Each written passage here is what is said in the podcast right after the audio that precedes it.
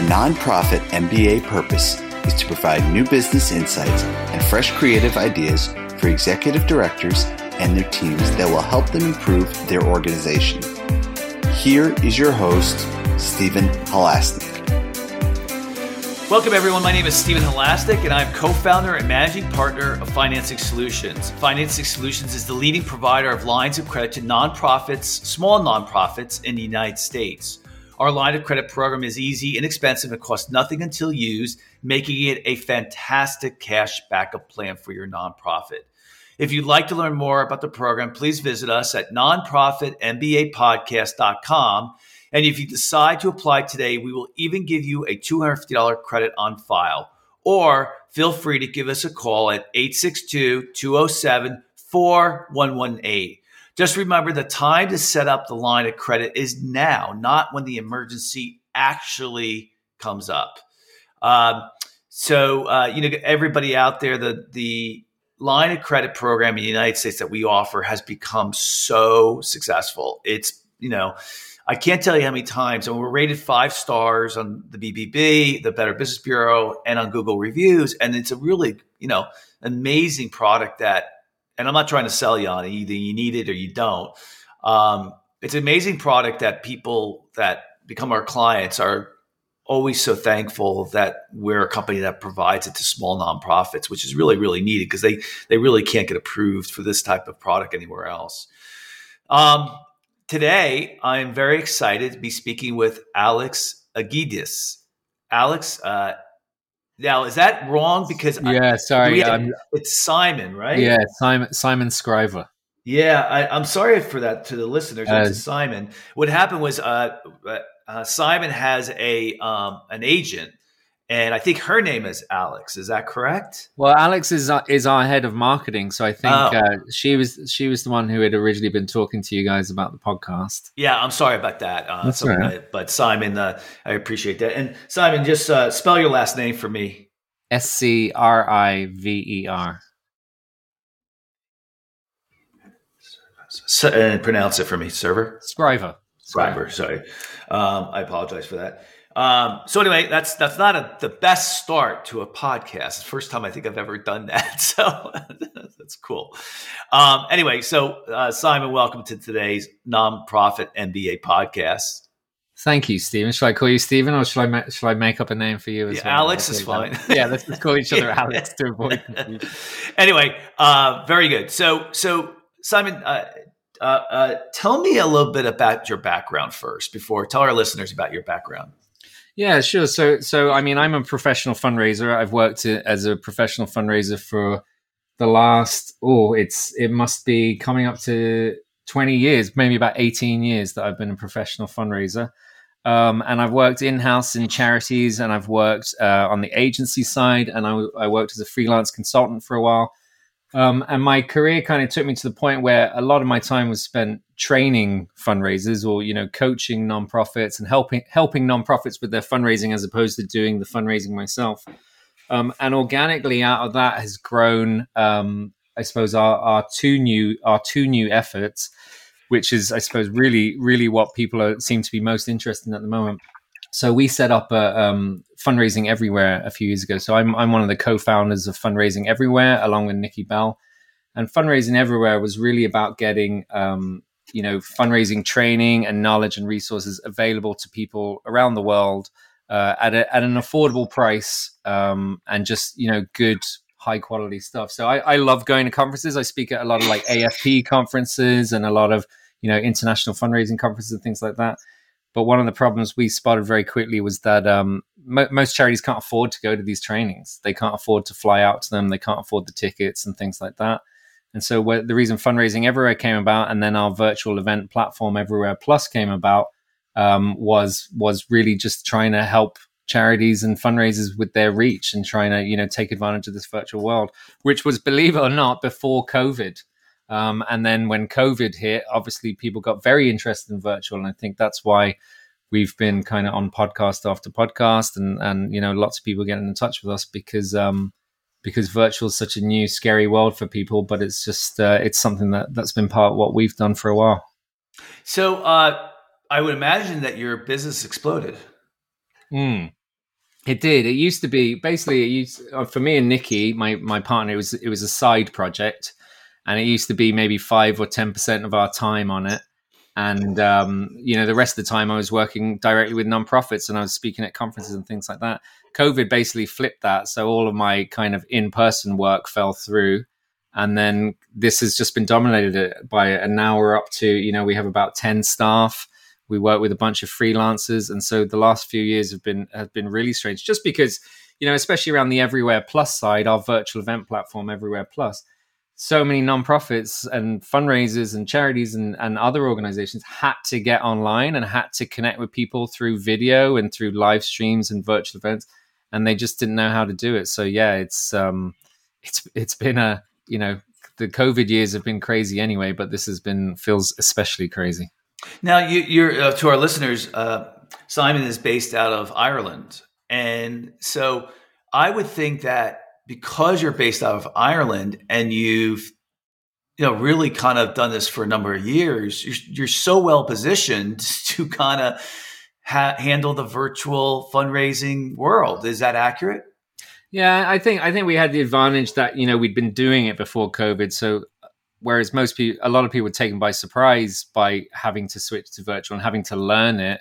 You know, we already had that in our back pocket, which was great. But I think, you know, more than that, I think one of the reasons being in Ireland has been advantageous is is because Ireland is it's a small country and there's not, you know, there's not a whole lot of a fundraising sector here. There's not a whole lot of training here. So for me, in my career, to get my personal development, I had to go to international conferences because there weren't that many things online that I could go to. Uh, and then as a junior or up and coming fundraiser, I couldn't afford to fly to these conferences. I couldn't afford them.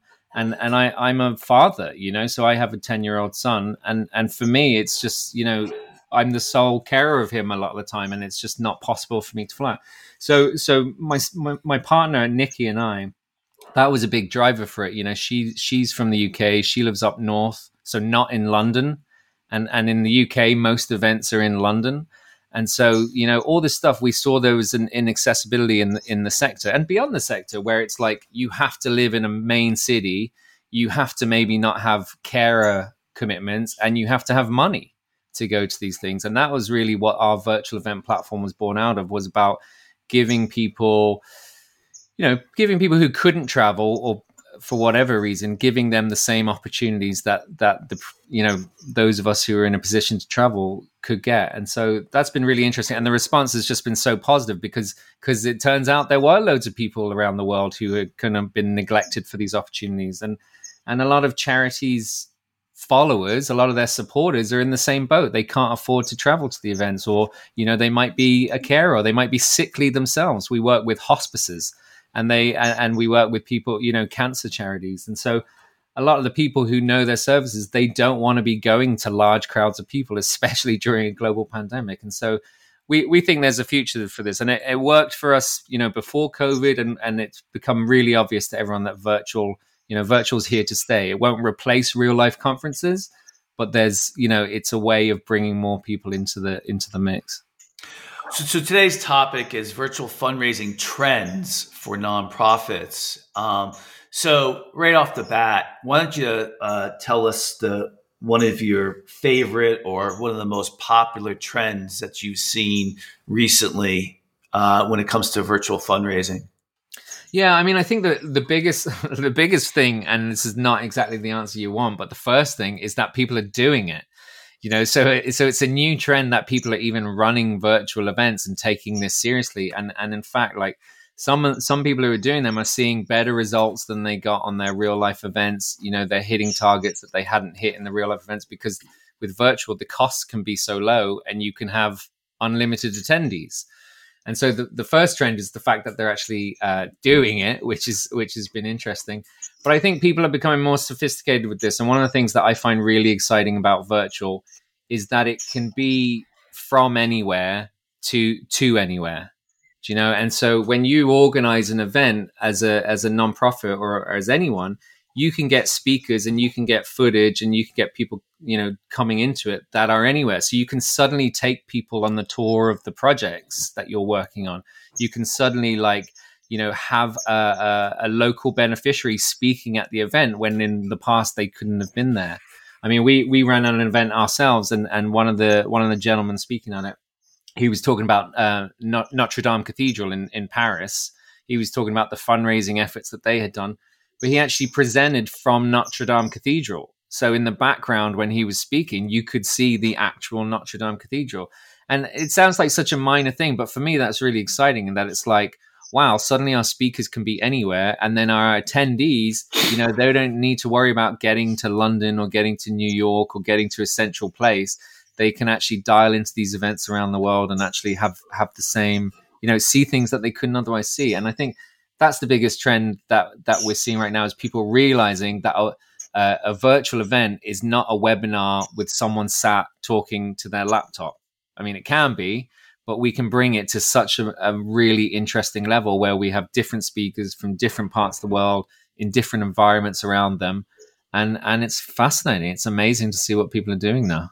Yeah, I um, I had a podcast with somebody. I, either we were talking about virtual fundraising or it just came up in the conversation, and I was really, I thought like the the ideas that were coming up for virtual fundraising, I was like, I, I'm a very creative person, but I was like, wow, that's a cool idea you know, or because I was talking to, I know what happened. It came up in the conversation because I was saying how I had just gone on to a virtual conference for the for maybe the first time, and um, and I had I had three days. I knew it was coming up, and I was excited to be in, at the conference. And I'm like, okay, great. I can do my I can do emailing while I'm on doing the conference. I'm at the conference.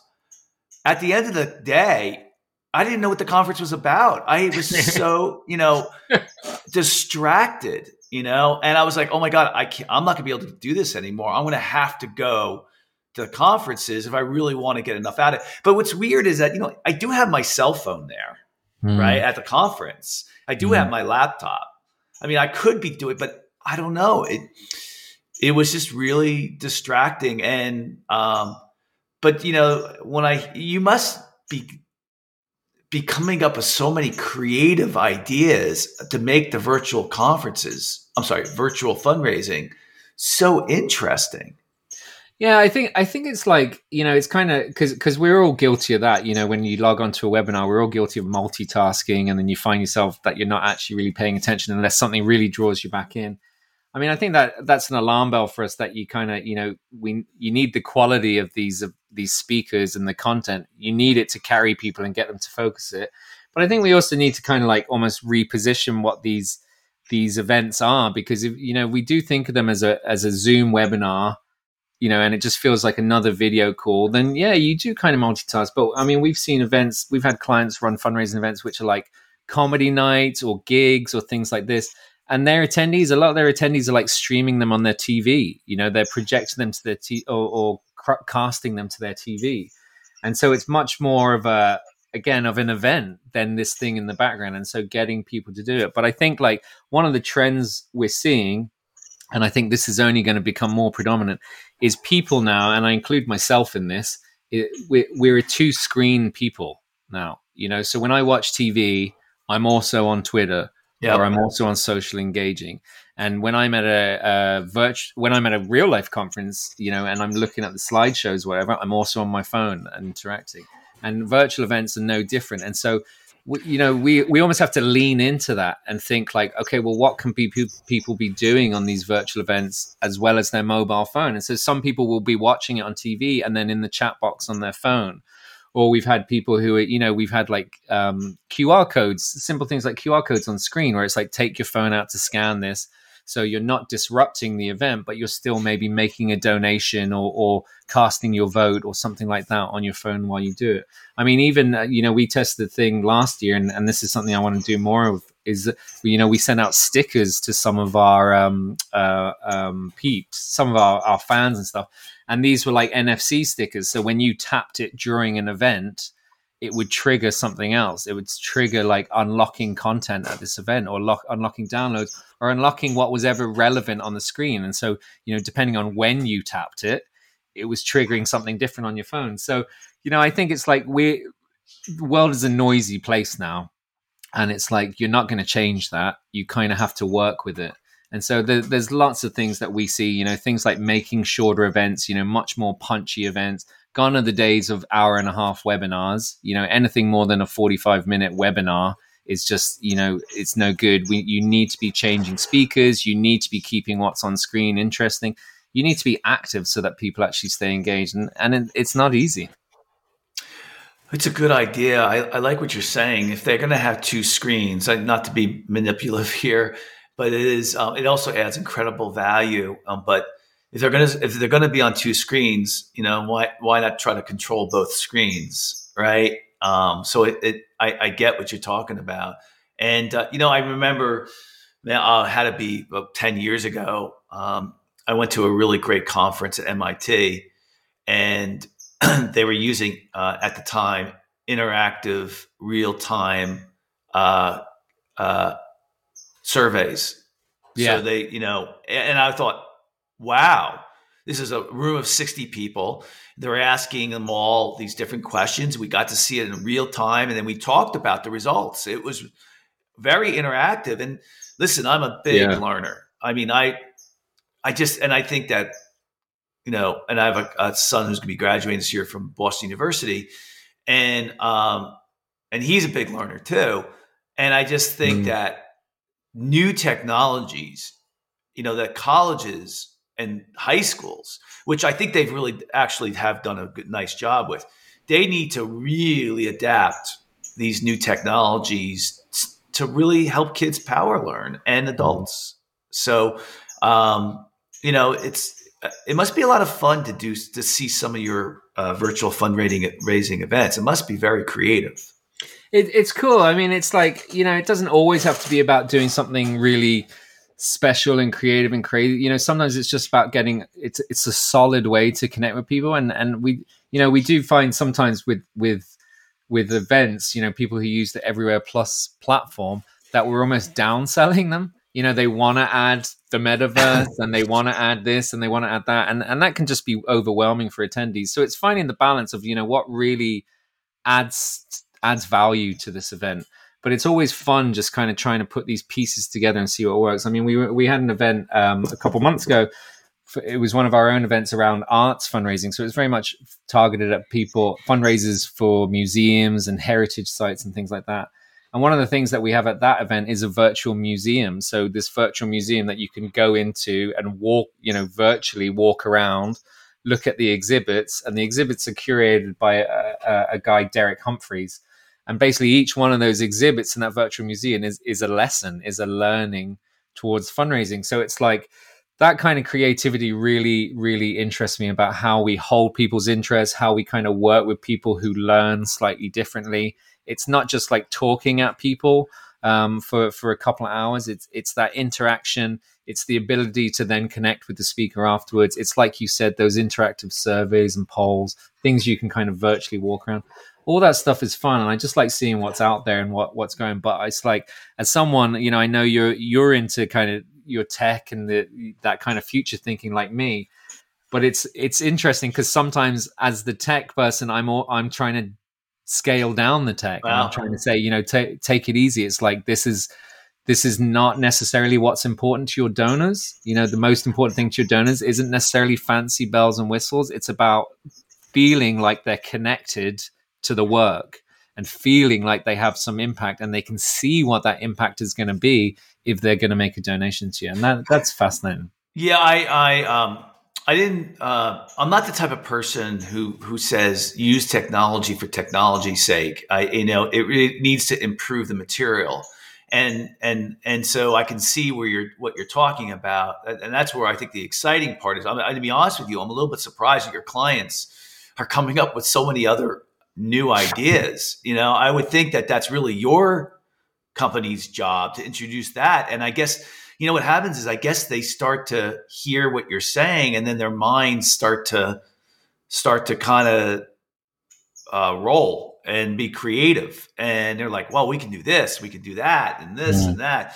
And i would think too that i guess you have to be cognizant and let's face it uh, is it is it true that a large majority of donors are uh, a little older and so maybe they're not as tech savvy so you got to be kind of a little bit careful with that too Yeah, I think I think it's like, and it's not even it's not even necessarily older, but obviously older people have more money. You know, they're shown to kind of give more money, but it's not it's not even always an older thing. Like people people people are different and people take on information different and some people just you know they may might be tuning in from somewhere with not a very good internet connection or they might not be able to access you know a, a computer that is really high spec and can handle the metaverse. And so it's just about about you know understanding that and kind of taking that into account. I mean our, our job yeah like our job is to show clients what the possibilities are with virtual. And and essentially the possibilities are endless. If you want to do it you can probably do it. There's a way to do it for a certain price. But i think what our job really is is not not talking them into creative ideas or talking them out of creative creative ideas i always see our job as like putting the attendee first. So you know when people come to organize these events they do what they want to do. They do what they like. And what we we try and get through to them is that you know they are not the target audience. They are not the attendees. And just because you like this kind of video meeting room or just because you like this it doesn't mean your attendees are going to respond to it and the, and the flip side is true of that is just because you hate virtual events doesn't mean that your audience do, hates virtual events they might all you know really appreciate that they can do them you know, we're, we're seeing that argument happen a lot around the world at the moment because uh, so many real life events uh, who went virtual, they're going back to real life because the organizers like real life events.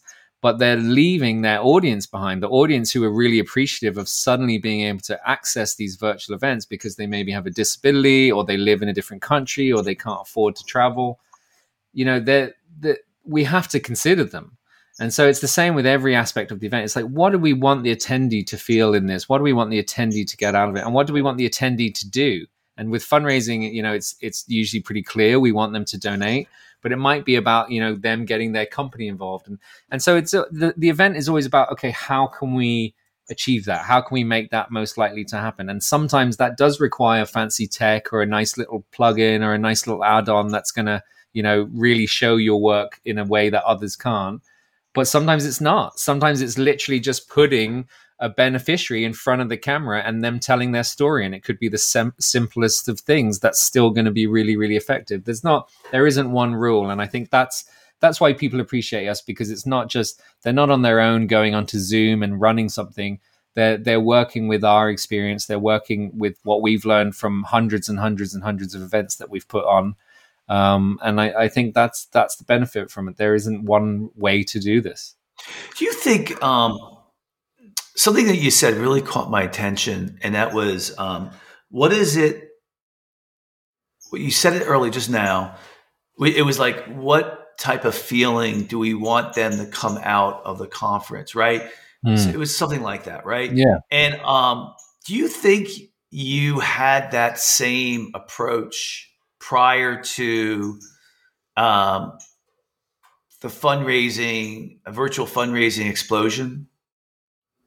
Yeah, I mean, I think I think it's something that's drilled in as a fundraiser, you know, and, and, yeah. and, in and in marketing and things like that. You're always, you know, you you're always not that you're not that you're trying to get people to do stuff all the time, but you're always, you know, part of your work is okay. What are people? Where are people?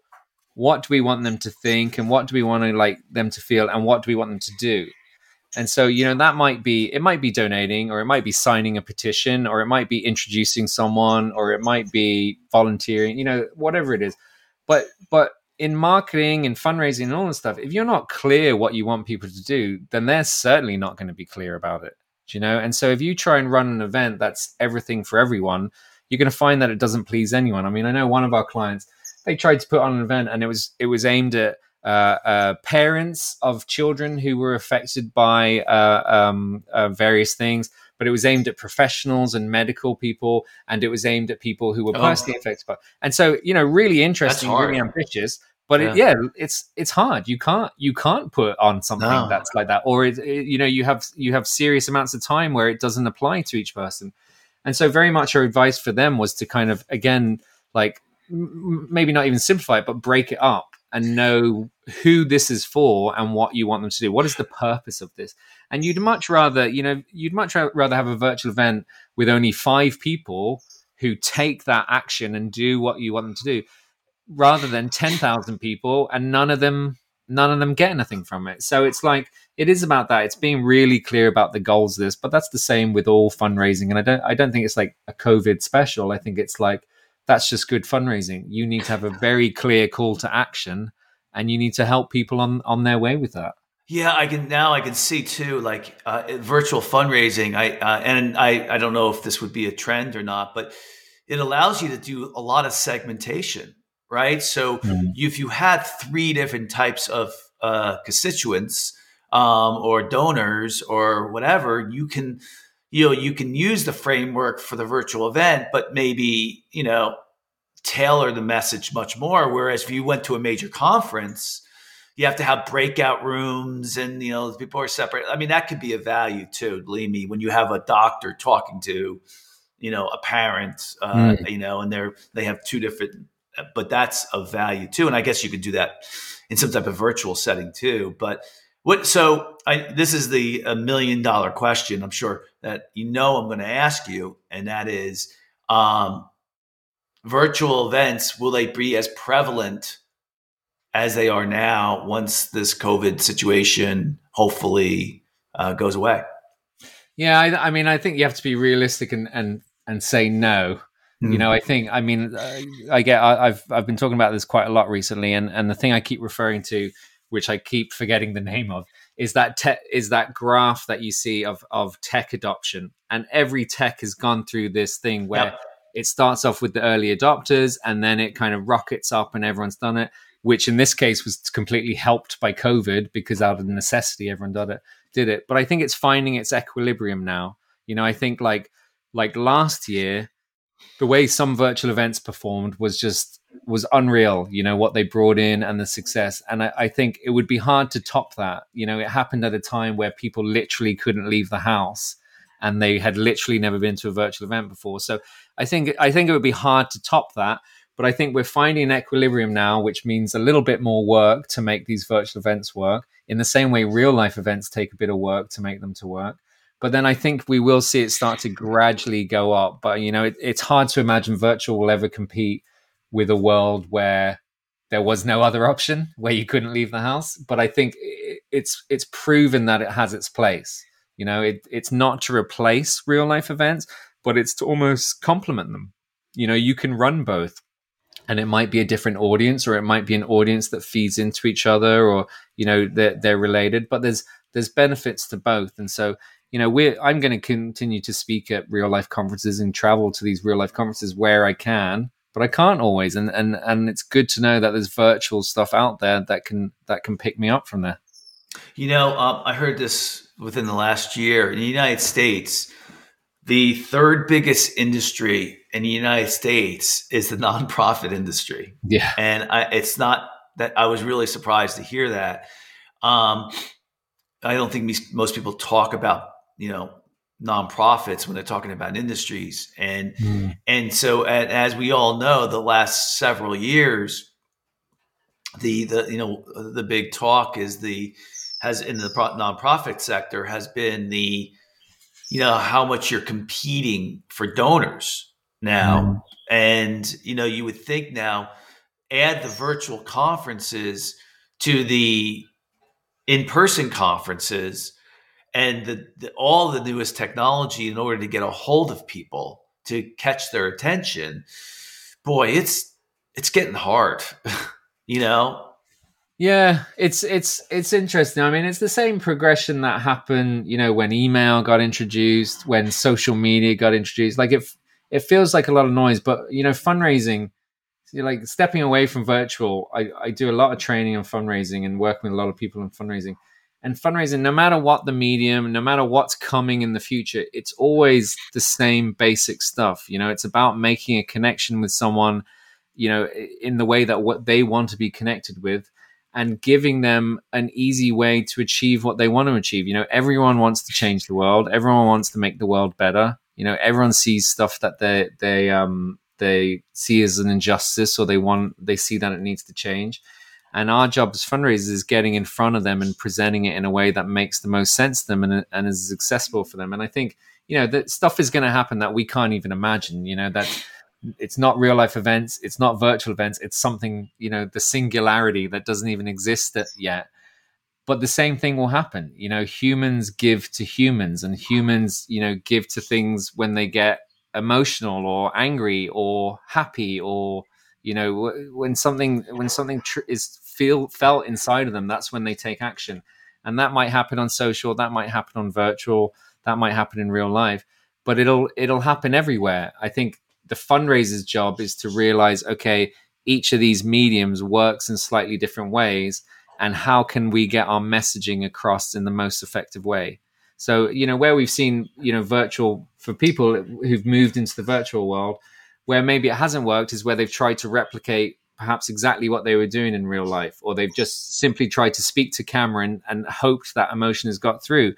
But you have to do things slightly different. And so like i said like even just dropping a camera into the project even you know having someone show it instead of t- telling about it things like that work in fundraising. And and no matter what the medium that it'll stay the same. So yeah i mean things change and things get noisy and and you know it's tough out there but it's like we've seen with clients there's so many people having so many successes and and people saying that like you know in terms of fundraising across the board that last year was one of the most effective years they've ever had. They brought in more income than they've ever brought in as fundraisers. So there's stuff that works, but we're just the challenge, I guess, for fundraisers. There's so much to learn now. There's so much to learn. Yeah, I, you know, I, let me take a step back too. But I, I want to ask you this question after that. Um, but I don't want to lead lead our listeners to think that um, you shouldn't walk away from this podcast or what I you know what I said earlier, it all comes down to great execution. And so if you are going to, you know, I'm going to be blunt. If you're going to use the the excuse that oh, there's so many people that are getting contacted by so many nonprofits, you know, we're having a hard time. Uh, I, listen, I, I, can say this uh, um, from experience. Uh, th- that is just an excuse if you execute and you come, you really do like do some of the things that Simon says, and we're going to go over a really good uh, case study in a second, I think, um, uh, based on the question I'm going to ask. Uh, there's plenty of money out there for you. So mm. if you're not raising the money right now, it's not because it's not out there. It's there. So, so, and, and I, I had two questions for you. And the one I was just kind of curious about has, and I don't know if you know the answer to this, has the amount of people donating money on a percentage of the population increased? So I would say, as of last year, you know, as of what's happened last year, I think it's too early to say. And I think a lot of like the benchmarking reports and the things that usually, you know, we keep an eye on throughout the year, they're, um, it's almost at a TBC stage.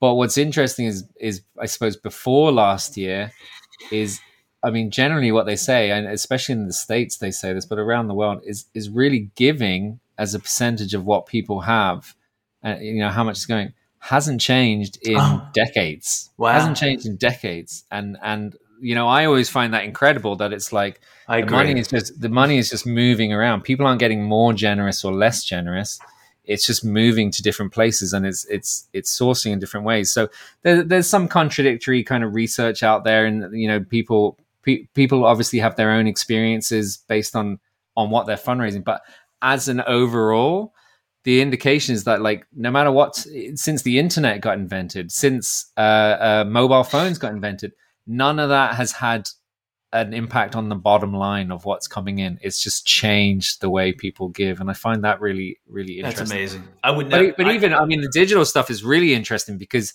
I mean, obviously, we have to see what happened with the pandemic, but even before the pandemic, like people's shopping and people's donating, you know, it was it was still less than ten percent of the money that was being spent. You know, people are still cash and checks and bank transfers, and you know, especially as someone who's so obsessed with technology it's like still humans are humans you know people people want human connections and they want to like you know they still we're not we're not changing as quickly maybe as people think. There's a lot of technology going on around us, but we can use that in very like safe, simple ways that complements what we're doing already and what we're doing as as humans. But yeah, it's it's uh, interesting. It's like how do we move the needle? Like how do yeah, we get? it's a little. Dis- I'm a little more? disillusioned by that. Sorry, I didn't. you know, I'm like I'm like oh god, can't we just start helping each other a little more? We all yeah. have, you know, many of us have plenty of money and uh, you know to just get out of your pockets. And uh, I mean, I try to do a better job. I I try to do both. You know, more donations, and I also try to do more, uh, be more active myself. Yeah. You know, so not just money wise, but to to do more. And I am doing much more, uh, and donating much more. But um, be, be uh, careful saying that in front of too many fundraisers. You're going to have lots of people yeah. getting in touch. Yeah, well, that's all right. Um, I, I know what I love to donate to, but yeah. Uh, I'm open. Um, uh, so my my second question is going to be a, a, the more in depth question, um, and I think uh, you know again like almost like a case study. What I'd like you to do, Simon, is is uh, take one of your uh, your favorite, your best clients that um, implemented a really fabulous uh, virtual fundraising event. And I'd like you to take us through the start to the finish. Um, you know, where were they when they started, and then what what was the event? You know, all the details. Yeah. I think that'll be a lot of fun. Yeah, sure. And uh, God, it's, it's, it's actually hard to pick because we've had so many different events and really interesting ones. But the first the first one I think that comes to mind, maybe maybe because um, because you know I know a lot of your listeners are in the US. We had an American food bank who who got in touch with us, and basically every year they would run this um, in person, almost, almost like a ladies' lunch or a ladies' dinner, where they would all wear their fancy hats and they would sit around on their tables um, and and there would be speakers and they would have a nice dinner and they would um, you know they would they would donate they would bring in money and it and it was quite a successful event. You know they were they were approaching um what was it? God i have to get the figures but they you know they they were approaching a hundred thousand dollars to being raised each time they ran one of these events. So an in-person event they're approaching 100000 and they couldn't crack the $100000 mark. Um, and then COVID hit, and so they got in touch with us because they really didn't know how to start in terms of moving this virtual, or, or what, what if it was even possible to go virtual. So it was very much talking to them about, you know, what who their audience were, what they were trying to get out of it, and it was very obvious that that table feel was important. You know, they were all watching the same show, but they wanted that table feel. And so what we built for them was this event where essentially um, everyone was in their own table, a virtual meeting room, um, which was branded to the person who was hosting it or the sponsor who was hosting it. And then you would get maybe five, ten, or maybe 20 women in each of these rooms who were watching this show, who were watching the live stream together. So they were interacting with each other. They were all still wearing their hats, which I thought was hilarious. So they were all in their own homes, but still wearing their fancy bonnets and they were they were watching this event together, having like glasses of champagne, having you know a bit of afternoon tea and stuff. And they cracked the hundred thousand, and they went way above that hundred thousand dollar mark. Um, and they're running it again this year, so I'm really curious to see what what happens with it this year. But it was just that simple thing. It's like their initial reaction was, you know, the initial response I think for COVID was just to show the show, you know, show what they had done before, have the CEO speaking, uh, you know, tell about a bit about the work, everyone watches it by themselves because that's what we're used to in a webinar. But very much this was about let's make this tables. And so even you could move between the tables. So you could actually step into another room and see, okay, who's sitting on this table and who's watching the show here. Um, and so, you know, it's funny, like people were chatting before the show started. They're even chatting during the show started, you know, in the same way you would at a dinner. You'd be whispering to each other or you'd be texting each other. They were having that conversation in the room and then when the event finishes they're all they're all still chatting and so it seems like su- such a simple one then but it was it was just it was a great little project because it was like you know there weren't many events happening like this with these kind of watch parties it was it was usually people were watching alone or they were talking to each other but this was actually people watching together and i and i really liked that event that was one that i still i just thought it's funny popping into the rooms and seeing everyone all fancily dressed up but sitting at home by themselves with a glass of champagne. It was, nice. was, it cheaper to run than the event that they had done in person? Yeah, way cheaper. You know, way cheaper to run these things because you don't have like the venue costs and the insurance and things like that. You know, that's usually what's kind of prohibitive with in the real life events. So it was cheaper, and then what happened was it was they were able to get people from out of state to attend. So this was what was was really interesting for them is you know it was the same kind of dozens of people who usually attended and a few few people who come in and out. But when they did it virtually, suddenly people were bringing their friends and family from out of state who were coming in and making that donation um, through the event page or through other ways. And so that I think that's why they raised so much more. Is it wasn't because people were necessarily giving more, but they had more eyeballs on it and more people, you know, involved in it just simply because it was more accessible. And I think that's, you know, accessibility is such a big, big thing for us, not just in terms of uh, disabilities, but also in terms of people's finances, uh, in terms of people's, you know, life circumstances. You know, if we do virtual events and we do them well, you are opening yourself up to that bigger audience. And so, you know, to your point earlier about there's much more competition out there. Yeah, there is much more competition out there, but it, there's also it's never been so easy to connect with people. And, and that's what's interesting is seeing virtual events in Ireland, which are getting donations from American donors, uh, virtual events in America that are getting donations from Australian donors. It's like these are these are truly international events now, and I think I think that was a big thing with the with the food bank um, and their virtual um, uh, kind of dinner party or or tea party. It was just there was so many more people coming in and and we made it easy for them to experience what kind of what that that real life tea party had been like. It was great. So um will will you think they'll go back to the in-person event when it, this is all over? Yeah well it's interesting. I mean i i expected that that they'd entertain it this year but when you when you bring in more money than you did before why why would you? But i, I mean make a change. Yeah yeah and it's so cheaper I, I think, I think like the I think the natural reaction is to do both, you know, and we're ah. big we're big believers in hybrid in, in, hybrid mm-hmm. and that you know by doing a you know some people prefer real life events. You know, a lot of people prefer real life events. Some people prefer virtual events or need those virtual events. So by running those hybrid events, you know, by running both, you're potentially opening yourself to a bigger market again, uh, and you're giving the same content or similar content, but to the to these two different places. And I mean, hy- hybrid's a really interesting one. You know, we we're seeing more and more hybrid inquiries come in, more and more people booking hybrid events. And one of the first things I always say to people about hybrid is, do they have to be at the same time? So people think of hybrid as just like a camera on the on the event, and it comes through virtually. But actually, you know, in hybrid, you you could do that tea party in person, and then a week later, you could do it virtually, and you'd get some of the same people going to both and you'd be able to uh, co- collect footage at the real life event that you could use in the virtual event. Um, and so there's some really interesting ways that we can build this, but you know we ha- we have to think a little bit differently and just and just you know not be restrained by what we've already seen, but just think about okay what do what can we do? What can we do with this virtual element now? Yeah, um, just for our listeners, I I, I, didn't release this last year. I'm gonna because we're we're up doing the survey. We kind of got it out too late. But we did a survey. We got 300 responses from smaller nonprofits, which are small nonprofits in our definition is uh, under $5 million in revenue. So it could be, you know, $500,000 a year in revenue, so on and so forth, US dollars. And um, the survey came back. Uh, I don't have the exact figures in front of me, but the question was Did you do better uh, in raising money in 2020 than you did in 2019. Hmm.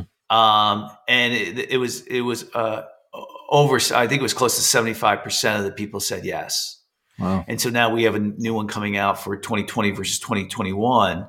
Uh, so we'll we'll we'll be releasing that soon in a, in a, in a press release. Just uh, but you know, and it was it was something that I had read that people were giving more money to their uh, nonprofit because they were worried about them during COVID.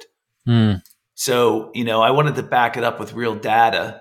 And that's, that's, you know, we, we were able to show that that was the case. Um, my guess is 2020, 2021 will be like 50% more than 2020 uh, 2020. So it won't mm. be as big, mm. um, but it, it it'll it'll still be people were opening up their pockets, you know. Yeah, I think I think like that tw- the 2020 year, I think that's going to be a blip on everyone's benchmarking reports and everyone's surveys and things like that. Like it was an exceptional yeah. year where we just didn't we didn't have a whole lot to do. There was a lot of uncertainty. There was a lot of caring. You know, people people felt very caring when COVID first hit. You know that that's kind of gone out the window a bit. But you know, initially there was there was a lot of generosity there. And so, you know, the, all the benchmarking reports I'm seeing that start to come out around fundraising see like 2020 as a, and and summer 2021 as like a bumper year, you know, in terms of generosity, how generous people were. What's going to happen in the future will be it will be really interesting to see. But it's like, you know, people have always been generous and will always be generous to stuff they care about, you know, and and our job as fundraisers is really showing them the important work we do, you know, showing them like how effective it is and, and connecting with them with that. And if you show them that, people respond. And I, I remember reading this research and, and talking to a lot of clients around the COVID time. And the ones who really succeeded in during COVID were the ones who communicated with the supporters. So the reaction of, of some nonprofits was to shut down communication during COVID. We don't, you know, we don't want to disturb people who are going through this. We don't want to like, you know, we don't want to annoy them during COVID and that turned out to be a huge mistake because the, the organizations who were saying like who were reaching out to their supporters and saying we hope you're okay you know we hope you're managing with this we want to let you know what we're going through they were the ones who who raised like record amounts because they were just simply going out to to their audience and a big chunk of their audience were doing okay. You know they were they were surviving. They weren't at risk. They had more money than ever because they weren't traveling to the office or buying their lunches every day and people wanted to help during that time of covid but it it required communication. That's what fundraising is all about is getting is just getting your message in front of people. And so you know that's why i'm a big believer of real life events and a big be- believer of virtual events is the more people we can get in front of the more we raise. And that's like a, it's like a hard rule of fundraising. The more conversations you have the more you raise. Yeah i get it. It's good stuff. I learned a lot today. Um, well, that's all the time we have for today. I'd like to thank so very much Simon from Fundraising Everywhere uh, and Everywhere Plus for coming on today's uh, podcast. Uh, if you like today's podcast, please feel free to share it with a friend and also subscribe on your favorite podcasting app. If you're looking for a line of credit, please visit us at nonprofitmbapodcast.com or call us at 862 207 4118 or visit our, again or visit our website. Um, Simon, I uh, uh, if people want to get in touch with you, how would they go about doing that? Yeah, so I, am on I'm on LinkedIn and Twitter, and so you can just Google me and find me there. Or um, if you go to fundraisingeverywhere.com, that's where our fundraising community and training is. Is fundraisingeverywhere.com, and then the virtual platform itself, uh, everywhereplus.com and you can get me simon at fundraisingeverywhere.com if you want to email me but always happy to hear, hear people always happy to chat uh, and Stephen, any friend of yours is a friend of mine. So oh, that's nice of you to say. Yeah. yeah. people from Ireland are always so nice. Um, we've, I, I, mean, your listeners, do your listeners need to know? We've already started planning your trip to Ireland. So, yeah. well, I thought we were talking about that. Um, uh, Simon, just because I, I, I, made a mistake earlier, just uh, spell your last name for everybody out there. Yeah, it's S C R I V E R. Simon Scriver. S C R I V E R. It's Great. a it's I think it's a Canadian name. Everyone struggles with it, but there you go. No, it's, no, it's pretty easy. Try Halasnik as a last name, then you'll say it's difficult. Yeah. uh, yeah. So, all right, very good. Uh, you know, I, I say at the end of uh, uh, the, every single podcast that I do for the nonprofit MBA, um, because I, it's heartfelt. And that is, um, I want to thank all our listeners out there for doing the work that you guys do. Uh, you guys are on the front lines, you're on the battlefield, you're doing it every single day. You're making the world a better place. We need more people like you. I know Simon and I are both trying to do our part, and uh, everybody, you know, we all need to contribute more to making this world a better place certainly has gotten feels like it's gotten harder and harder and harder for this world to be more connected but we need more people like you and i want to thank you all for doing all the heavy lifting every single day everybody um, please try to take good care of yourself. It's a new year. You come first, and then your cause comes second. Um, and just always remember that. Everybody have a fantastic day. I'll be talking to you soon on the next Nonprofit MBA podcast.